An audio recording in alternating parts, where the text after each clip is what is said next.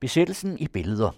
Danmark 1940-45 er et stort værk, der giver overblik og bred viden om besættelsestiden. Og bogen rummer over 500 fotos og plakater, dels de kendte ikoniske billeder, dels en række fotos, som er mindre kendte, og en del, der ikke tidligere er offentliggjort. Besættelsen er den mest dramatiske periode i Danmarks historie, og alle danskere blev påvirket af begivenhederne. Nogle mistede livet i modstandskampen, nogle valgte at kæmpe på tysk side, de fleste skulle få dagligdagen til at fungere med vareknaphed, mørklægning og arbejdsløshed. Forfatteren Thomas Harder fortæller om perioden i et stort forord, i kapitelindledningerne og i grundige billedtekster. Annette Brun Johansen taler med Thomas Harder. Man binder på mund og hånd, men man kan ikke binde ånd. Og ingen er fange, når tanken er fri. Vi har en indre fæstning her, som styrkes i sit eget vær. Når bare vi kæmper for det, vi kan lide. Den, som holder sjælen ank, kan aldrig blive træt. Ingen kan regere det, som vi bestemmer selv det lover vi med hånd og mund. I mørket før en morgenstund. At drømmen om frihed bliver aldrig opgivet.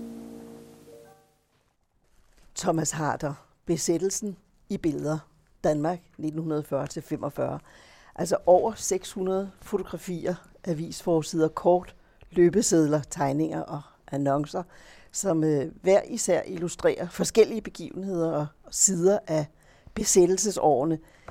De brikker, du har lagt, altså de fortællinger, du bygger op om, om besættelsen, øh, hvad, har, hvad har sådan været det overordnede perspektiv? Det overordnede perspektiv har været, at vi gerne, når jeg siger vi, så mener jeg hele den redaktion og alle de folk på forlaget, som har gjort en meget, meget væsentlig del af arbejdet. Og jeg selv øh, gerne ville fortælle så bred en historie som muligt. Vi ville i princippet gerne have hele besættelsen med. Og jeg læste forleden dag, at hele internettet kan være i en 20-fods container, og vi mente, at hele besættelsen måtte kunne være i en bog bare bogen var stor nok, sådan groft sagt. Og den er stor? Den er stor, øh, og det, det er der jo en mening med. Det er jo ikke bare fordi, det er sjovt at lave store bøger, og det bliver flot, og, og så er den større end alle de andre bøger. Og har, men der er jo en mening med det format, som altså ikke bare er at imponere. Det, det er jo, at når man får fotografierne op i den størrelse, og man så samtidig bruger de ressourcer, der er brugt på reproduktion, og på trykteknik og i øvrigt bruger ordentligt papir og den slags, så kan man jo få noget helt nyt ud også af de gamle billeder. Altså med gamle mener jeg de billeder, som man har set øh, mange gange før i andre sammenhænge, og øh, præsentere nye billeder også med en detaljerigdom, en, en skarphed og en mulighed for at se ting i billederne, som man måske ikke har set før. Altså mange af billederne i bogen har jeg set før, og jeg har også set dem mange gange, og jeg har set dem i mange sammenhænge. Men når jeg kigger i bogen her, så bliver jeg ved med at få øje på ting, som jeg aldrig har set før. Og det tror jeg gør sig gældende for øh, næsten alle, der kigger i den. At der er en rigdom af detaljer, som gør, at man kan, kan vende tilbage til det, og man kan ja, trække, trække oplysninger, trække oplevelser, trække spørgsmål ud af billederne på en helt anden måde. Ideen var som sagt at fortælle en, den, den brede historie om hele besættelsen, altså ikke bare den militære del af den, men også dagliglivet, hvordan klarede alle de mennesker, som hverken var modstandsfolk eller kollaboratører eller tyskere øh, livet. Og ideen var også at vise, øh, hvordan det hele udviklede sig. Altså på den måde er det jo for så vidt, det, det er en meget traditionel måde at fortælle historien på. Vi begynder med besættelsen, og vi slutter med befrielsen, og så viser vi med billederne og med de tekster, der ledsager dem, hvordan man går fra chokket ved besættelsen over i en ny hverdagsnormalitet og det politiske samarbejde, og hvordan der så især fra øh, midten af 43 og frem sker en stigende brutalisering af forholdet mellem besættelsesmagten og befolkningen, og især mellem besættelsesmagten og modstandsbevægelsen, og mellem de forskellige danske hjælpekorps, som samarbejdede med tyskerne og modstandsbevægelsen. Hvordan det også blev øh, farligere for almindelige mennesker, som ikke deltog i noget af det her. Hvordan det blev farligere for dem at leve i Danmark og i særdeleshed i byerne. Det er jo, kan man sige, den i og for sig ret enkle idé at fortælle historien fra en ende af, og så bredt som muligt, og så udnytte det billedmateriale øh, på den bedst mulige måde. Du lægger til en øh, vis grad en øh, kronologisk struktur ned over dit materiale, og det giver sig en fornemmelse af tid, af tiden og tid, der skrider fremad. Tiden er jo, synes jeg, vigtig, når man mm. fortæller historie og historier. Øh, man kunne også have gjort så meget andet, men vi synes ikke, der var nogen grund til at opfinde nye og interessante måder at fortælle historien på. Øh, vi valgte den, den mest enkle måde. Så er der jo nogle, kan man sige, tematiske afsnit, Altså vareknaphed for eksempel, øh, er jo ikke noget, der foregår på et bestemt tidspunkt. Det foregik hele tiden, så det er jo så lagt ind i kronologien, der hvor vi nu synes, at det passer. Sådan er der andre kapitler, der går lidt på tværs eller på langt, som man vil, af tiden, som er skudt ind. Der er kapitler om Nordatlanten, altså hvad skete der på Færøerne og Grønland, på Island. Øhm, og sådan nogle lidt, lidt tværgående kapitler, danskere i udlandet, går også på, på langs af hele historien. Men altså i og for sig en, en ret traditionel kronologisk opbygning, hvor billederne skal have mulighed for at komme til deres ret, og så fortælle den fremadskridende historie ledsaget af teksterne. Nu er der, som, øh, som du nævnte, en række af de ikoniske billeder, som man jo har på nethinden og har set mange gange. Men også en række billeder, man aldrig har, har set de allerfleste billeder kommer fra øh, de arkiver, hvor man, om man så må sige, ville vente at finde dem. Det vil sige, at Frihedsmuseets arkiv har været storleverandør, og der var jeg så heldig at kunne arbejde sammen med Jakob Sørensen, som er historiker og har skrevet adskilligt om besættelsen af 2. verdenskrig og har arbejdet i Frihedsmuseet og netop med billedarkivet. Så øh, jeg vil ikke sige, at det var nemt for ham, det var det givetvis ikke, men han havde en, en umiddelbar adgang og et overblik som ville have været svært for de fleste andre at have. Der kommer mange billeder derfra. Der kommer billeder fra lokalarkiver rundt om i landet, og nogle gange har vi vidst, at der ville man kunne finde noget. Andre gange har det været heldigt, vi har tænkt, det kunne være, der var noget der. Øh, desuden så har vi øh, været i kontakt med private samlere af forskellige slags, at der er jo masser af folk rundt om i landet, som samler på genstande fra besættelsestiden og fotografier, og som i øvrigt sidder inde med en kolossal viden. Altså, der er jo en mægtig, en mægtig her af uofficielle eksperter rundt om i landet, folk som ikke er ansat på museer og samlinger, men som, fordi de interesserer sig for det, har oparbejdet en kolossal viden om et eller andet hjørne af besættelsens historie. Det har været vældig nyttigt at være i kontakt med dem. Så kommer der fotografier fra øh, ja, private menneskers private album, og det er jo sværere at finde dem. Det har været lidt tilfældigt, at de er dukket op. Og så har der været en, en stor jagt også i øh, avisernes arkiver, mediearkiver, altså Polfoto og Scanpix og hvad de hedder alle sammen, har også leveret. Og der har foruden Jakob øh, Sørensen, har der været en billedredaktør, Conny Mikkelsen, har været i gang, og øh, den redaktør, den fagbogsredaktør, Stig Nielsen, som har stået for sådan, den, den overordnede koordinering, har også brugt en masse tid på det. Øh, den, der i virkeligheden har brugt mindst tid på at finde billeder, det er nok mig. Jeg har fundet nogle ganske få, dem kan jeg godt udpege, og så har jeg været med til fra begyndelsen at tale om, hvilke typer af billeder vi godt kunne tænke os. Hvad var det for historier, vi gerne ville fortælle, og hvad måtte vi endelig ikke glemme, og hvor kunne vi nok finde dem. Men det store eftersøgnings- og udvælgelsesarbejde. Det har nogle andre foretaget. Jeg har skrevet de tekster, som så knytter sig til billederne, og de tekster, som indleder de 21 kapitler, som bogen består af. Hvad har været øh, det overordnede sigte med, med de tekster, øh, du har knyttet til, eller skrevet til, øh, til fotografierne og illustrationerne, og, øh, og hvordan har du arbejdet med, med billedteksterne?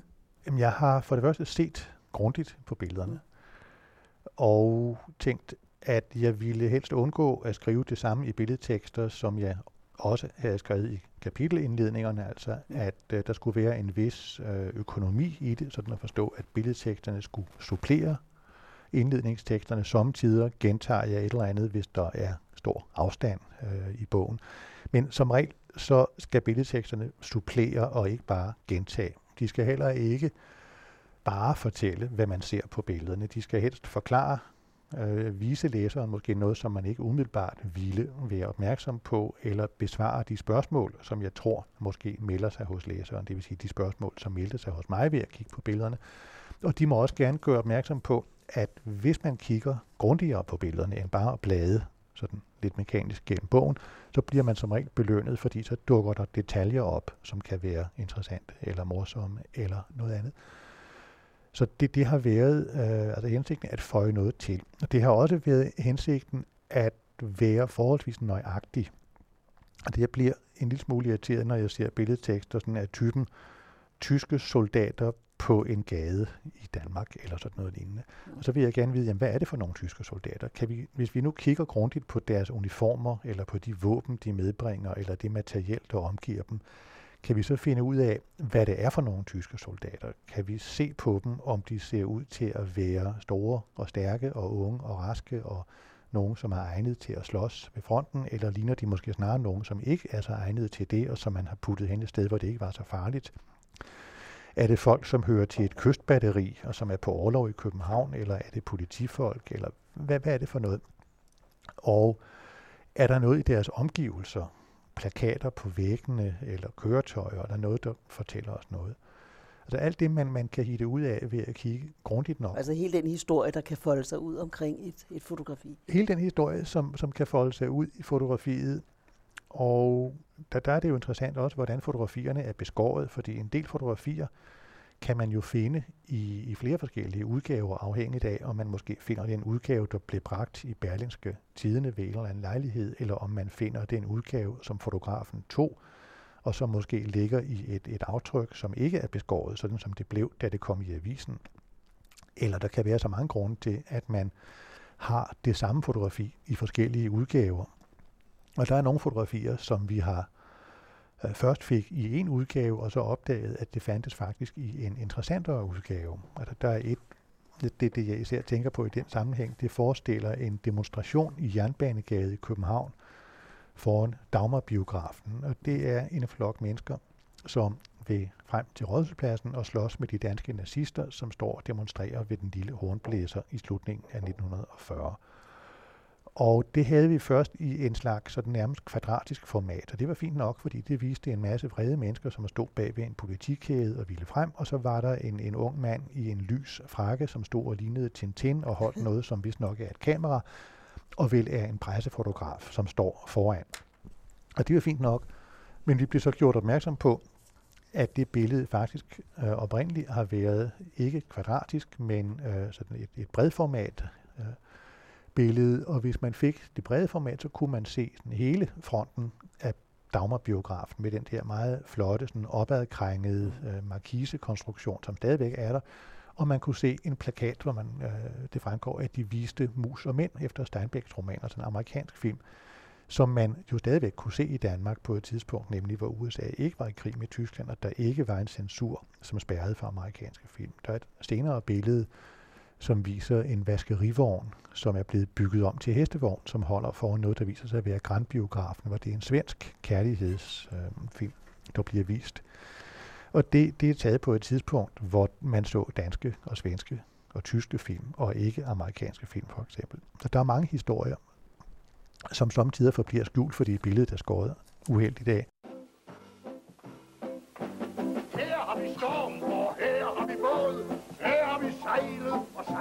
Sejlet er flod. Her er storm, og her er båd. Her er sejlet, der er blod, Og hele mullevitten båden, så var der i den. Alle og borger, præster og bønder. Glæder og sorger, dyner og synder. Mågerne flyer, taber de noget. Vi er alle i samme båd.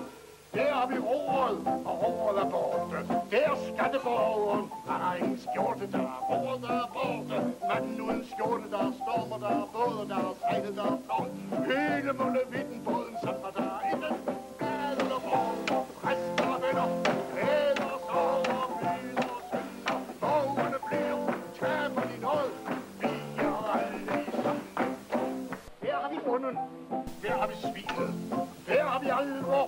Her har vi grinet, der er bunden, der er svinet, der er almer, der er grinet, der er roer, der er borte. Manden uden skjorte, der er storme, der er både, der er sejlet, der er blod, der er hele muligheden båden, som man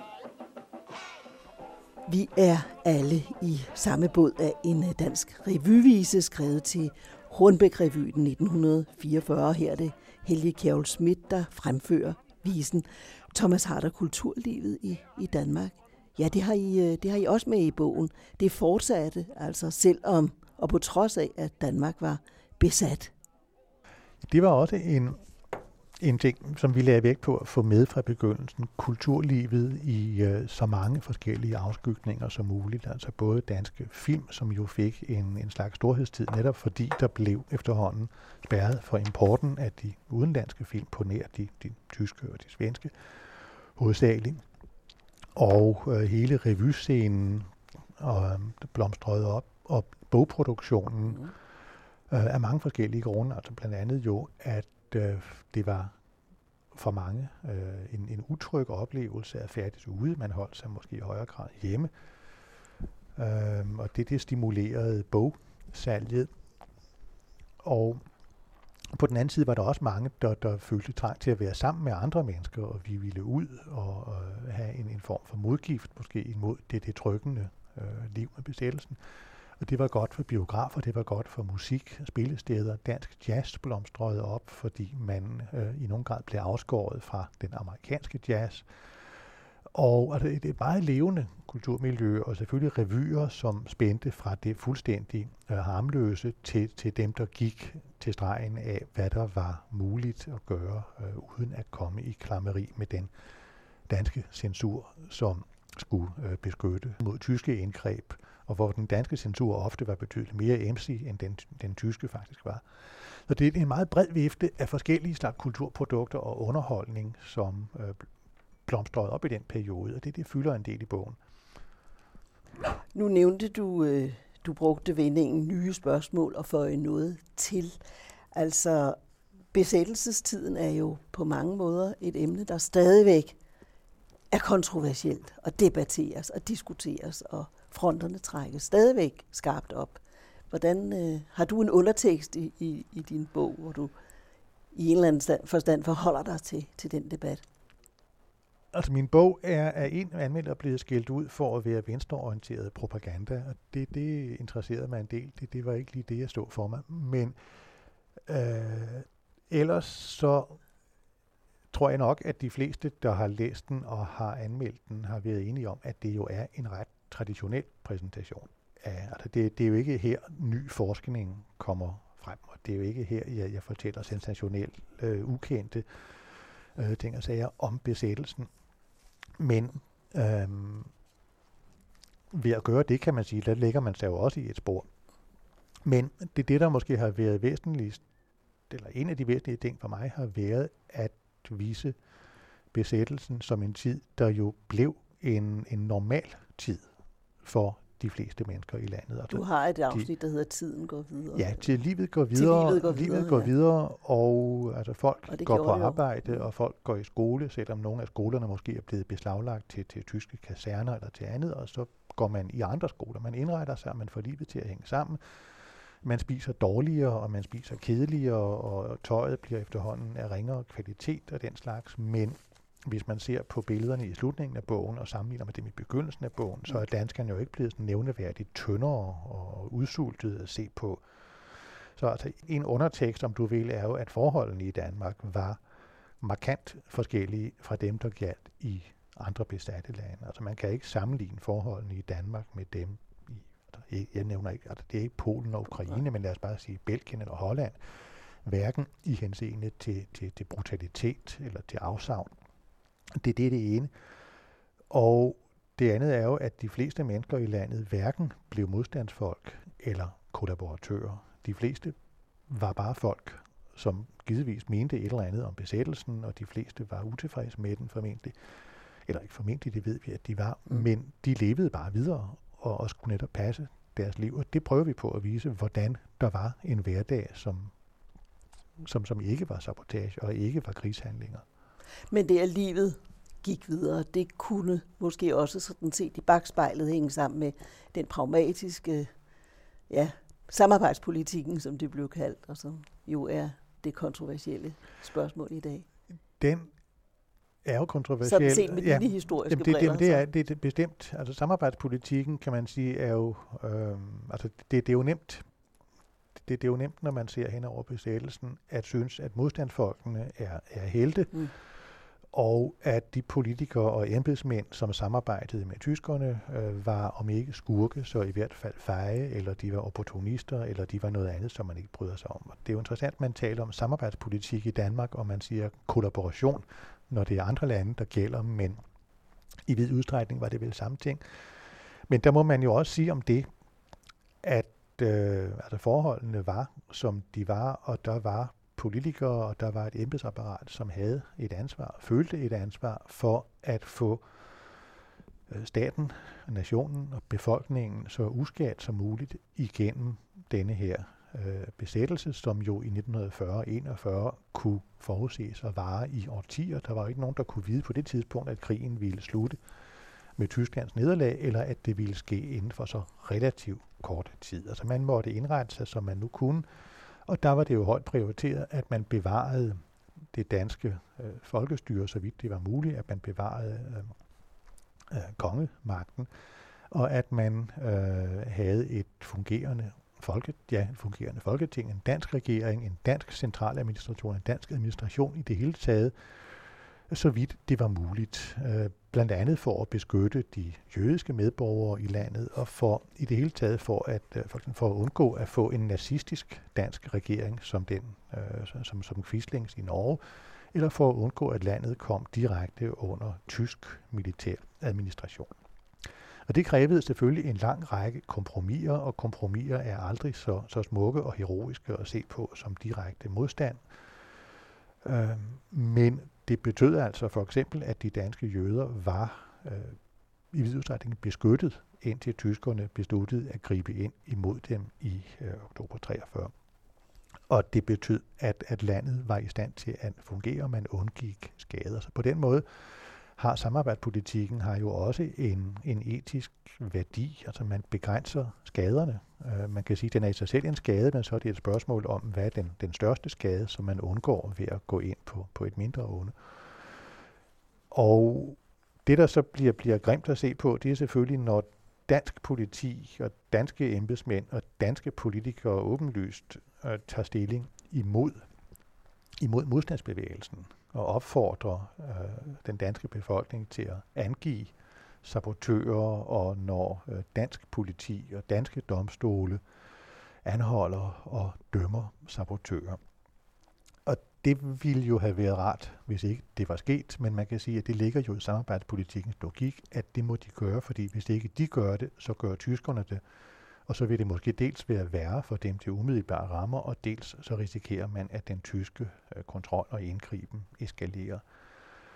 Så på den måde tror jeg, at samarbejdspolitikken var et, et nødvendigt onde. Øh, men det tager jo ikke noget fra værdien af modstandskampen, og det gør bestemt ikke modstandsfolkenes indsats mindre heroisk, men der er sådan, heroisme kan fungere på et, et personligt plan – og hvis man er en, en stat, der skal fungere, så, så er det noget andet, der tæller, end, end det personlige mod og individets indsats. Altså jeg ville sådan i tilbageblik have været ked af det, hvis man kun havde haft samarbejdspolitikken uden modstandsbevægelsen. Det ville ikke have været smukt, og det ville have gjort det svært sikkert for Danmark bagefter at få anerkendelse som allieret nation, og det ville sikkert også have gjort noget uheldigt ved øh, den danske befolknings selvforståelse efter krigen måske. Og det, altså det ville have gjort mange ting vanskeligere og dårligere, hvis der ikke havde været en modstandsbevægelse, som man kunne identificere sig med bagefter.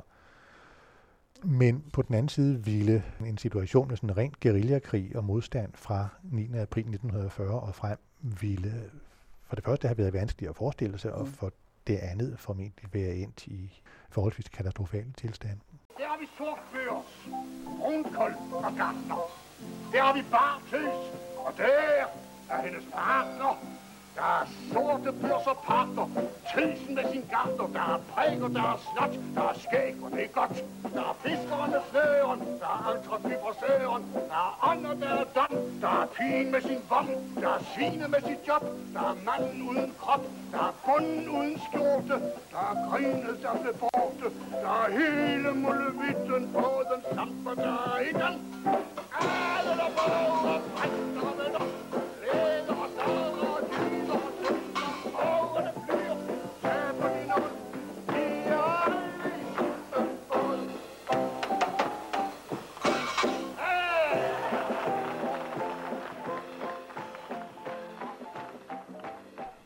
har både i øh, denne bog, Besættelsestiden i billeder, og i andre bøger i øvrigt arbejdet med de mest dramatiske år i det 20. århundrede. Hvordan har det været at arbejde med, med den periode i dag, hvor så mange slet ikke har personlige erfaringer at trække på? Jeg har jo ikke Hvad- nogen personlige erfaringer at trække på, hverken med den tid, eller med, med krigshandlinger, eller med øh, valg af den karakter, som folk blev stillet over for dengang. Og det er vel blandt andet det, der gør det interessant at beskæftige sig med. Altså det, at det var så ekstrem en situation i enhver henseende, og selv hvis man tilhørte det flertal af befolkningen i Danmark, som hverken kollaborerede eller øh, gik til modstand, men bare levede videre, så befandt man sig i en ekstrem situation og blev i stort eller småt tvunget til at træffe valg, som kunne få meget dramatiske følger. Og det synes jeg, det er jo altid interessant at se mennesker i ekstreme situationer og i ekstreme valgsituationer. Så alene derfor, Mm. altså 2. verdenskrig, Første verdenskrig, øh, for den sags skyld, og besættelsen, er jo afgørende begivenheder, som har haft følger. Det, de har jo formet den tid, der kom efter, og derfor er de jo også væsentlige at beskæftige sig med. Og så på, på et andet plan er der jo en, en, en kolossal rigdom af fantastiske historier, altså mennesker, som gør utrolige ting, mennesker, som, som viser et kolossalt mod, eller mennesker, som svigter katastrofalt. Der er så mange skæbner, som man kan fortælle om, og der, der er så stor en indsats af, af ressourcer, der fysiske ressourcer, materielle ressourcer, intellektuelle ressourcer, som bliver sat ind i kampen på begge sider, som jo også gør det interessant. Er der noget i vores tid, der gør det særlig vigtigt at øh, se tilbage og se, hvor, hvor hurtigt verden kan, kan gå i brand? Jeg synes altid, at man skal være meget forsigtig med at øh, sådan spejle sin samtid for meget i, i fortiden. Øh, men jeg synes måske noget af det, der har interesseret mig, det har jo også været de folk, der søgte kampen. Altså jeg har skrevet om Anders Lassen, som Mm. mm. deltog i krigen på allieret side, og jeg har skrevet om en dansk katolsk munk og præst, som blev partisan i Italien, og jeg har skrevet om, været med til at skrive sammen med min kone om et, et dansk-engelsk søskende par, som levede i England og deltog i krigen på engelsk side, og jeg har senest skrevet om C.P. Kryssing, som Mm. blev chef for Frikorps Danmark, og gennem ham om øh, de danske Østfront-frivillige, de danske SS-frivillige. Og det er jo alt sammen folk, der på forskellige måder, under forskellige omstændigheder, har søgt kampen. Og de kunne jo alle sammen bare have ladt være. De, de kunne bare være blevet hjemme, eller have gjort det, som man forlangte af dem, og det, man forventede af dem, men de gjorde alle sammen hver på deres måde noget mere end det, som var øh, krævet af dem, fordi det krævede deres, øh, deres personlighed, deres samvittighed krævede af dem, at de gjorde noget andet, eller deres eventyrlyst, eller måske deres trang til at være i begivenhedernes centrum, eller kedsomhed derhjemme, eller alle mulige andre grunde, som spiller ind på forskellige vis. Det, det synes jeg også er interessant. Det kan man sige, det kan jo have en relevans i vores dage, hvor også mennesker i Danmark og mennesker i den vestlige verden forlader de trygge, normale rammer for at søge øh, kampen, hvad enten det så er øh, på den ene side eller på den anden side. Thomas Harder, du sidder her med en række fotografier, som, øh, som stammer fra bogen, øh, og de fortæller jo forskellige historier, kan jeg se. Hvad er det for, Ja, for det, billeder? det er en lille, jeg vil ikke sige tilfældig, men det er en lille udpluk af billeder fra bogen, og der er et af tyske soldater, står på øh, græslandingsbanen på flyvepladsen i Aalborg, og de står bag vingen af et tysk øh, Junkers 52 transportfly, og de står og vinker til deres kammerater i et tilsvarende fly, som er ved at lette, øh, formentlig med kurs mod Norge.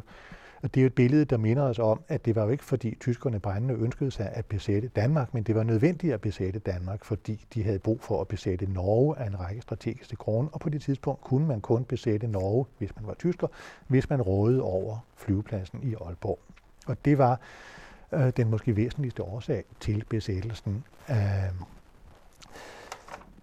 et andet billede, jeg har taget med, det viser en gruppe mennesker i danske og tyske officerer med et dannebrogsflag i spidsen, som marcherer hen af noget, der ligner en markvej med øh, et gære langs højre side og nogle træer i baggrunden. Og det er det første kontingent af Frikorps Danmark. De er kommet rejsende med tog fra Hellerup station til øh, hovedbanegården i Hamburg.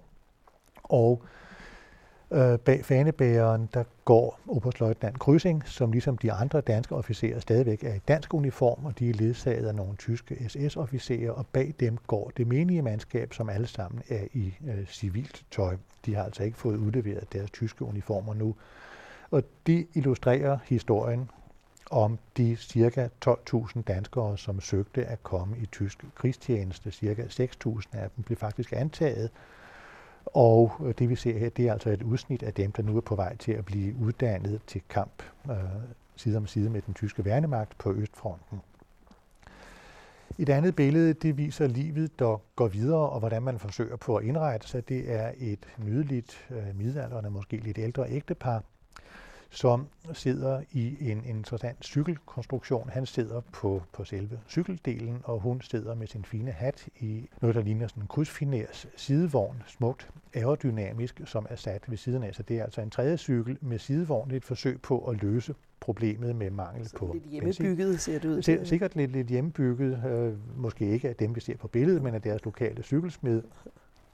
Cyklerne løste jo det problem, at der manglede øh, benzin, og de løste jo også det problem, at der manglede gummi, fordi cykelhjul er smallere end en bildæk, eller for den sags skyld motorcykeldæk, og bruger derfor mindre gummi.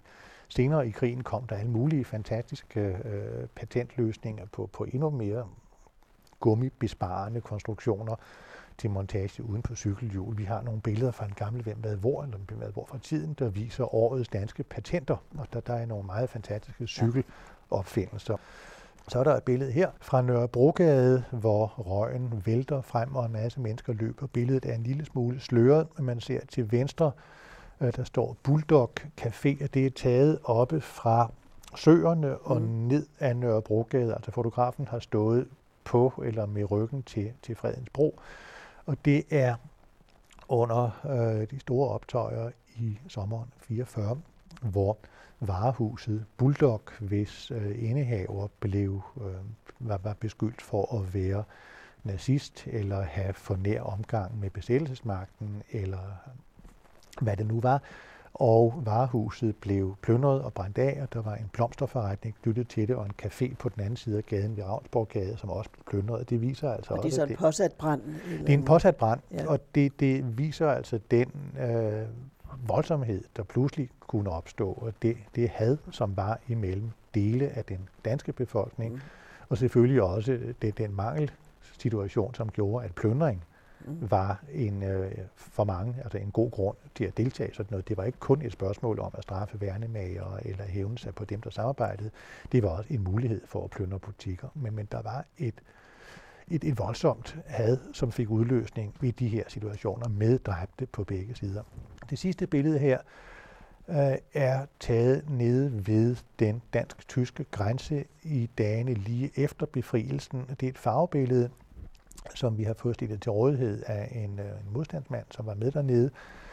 Det viser en af de mange kontrolposter, hvor allierede myndigheder, allierede militær og øh, danske modstandsfolk, dansk politi og forskellige lande kontrollerede de tyskere, som bevægede sig nordfra og ned. Og det er et interessant billede, hvis man interesserer sig for den slags, fordi der er en mægtig rigdom af forskellige slags øh, uniformer. Der er nogle britter øh, i, med, med, med nogle mørkerøde mm. baretter på, der viser, at det er faldskærmsjægere. Det vil sige, at det er blandt de øh, to, 300 faldskærmssoldater, som kom til Kastrup Lufthavn i København øh, den 4 maj, den 4. 4. 5. maj, jeg siger den 5. maj, øh, sammen med general Dewing, og var den, den allerførste øh, britiske styrke i København. Og nogle af dem er altså kommet helt over til, til grænsen for at deltage i grænsekontrollen derovre. Så står der en officer med ryggen til, og man kan se på hans skuldermærke, at han tilhører øh, 8. armékorps, som kom. Det var en del af general Montgomerys styrke, øh, som kom øh, op gennem Nordtyskland.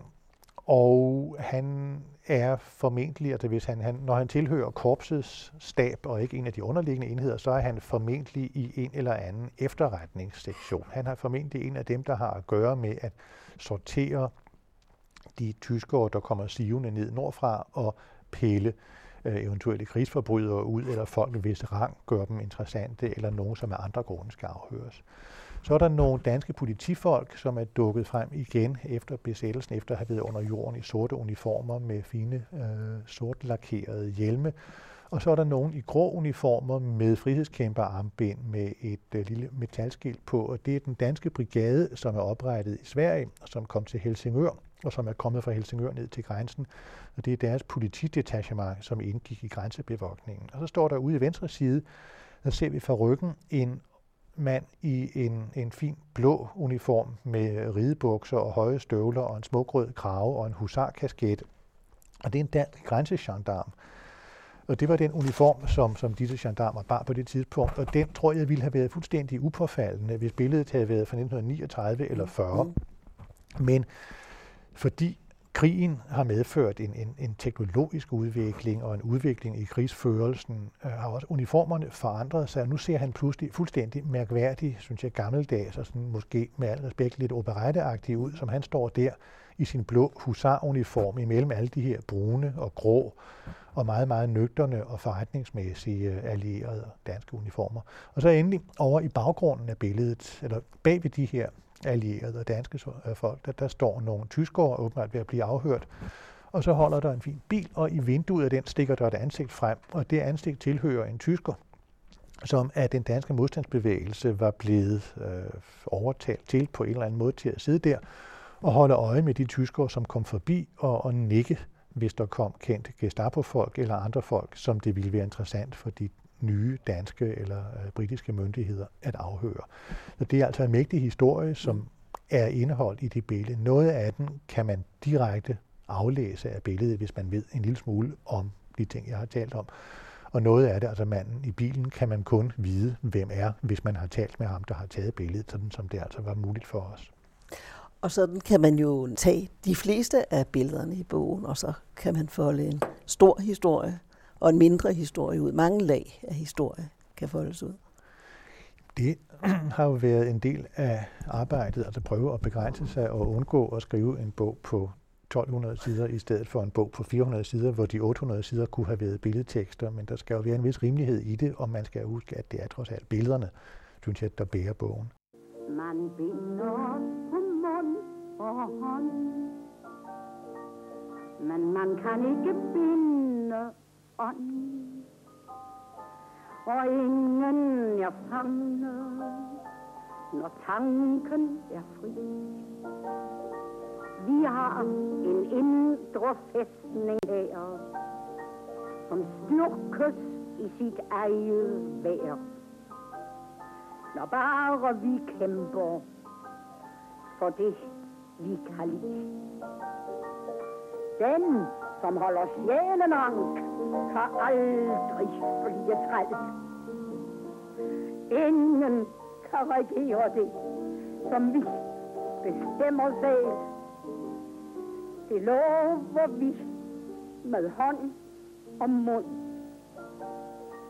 I mørket før en morgenstund. At drømmen om frihed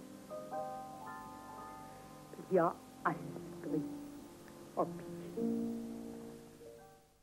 Det var Annette Brun Johansen, der talte med Thomas Harder, der netop har udgivet bogen Besættelsen i billeder, Danmark 1940-45, som er udkommet på Lindhardt og Ringhoffs forlag. Thomas Harder er kendt med i italiensk og historie, litterær oversætter og forfatter til blandt andre Den danske partisan, Kryssing, manden der valgte forkert, Anders Lassens Krig og sammen med Lene Evald Hessel Kæreste Kæk.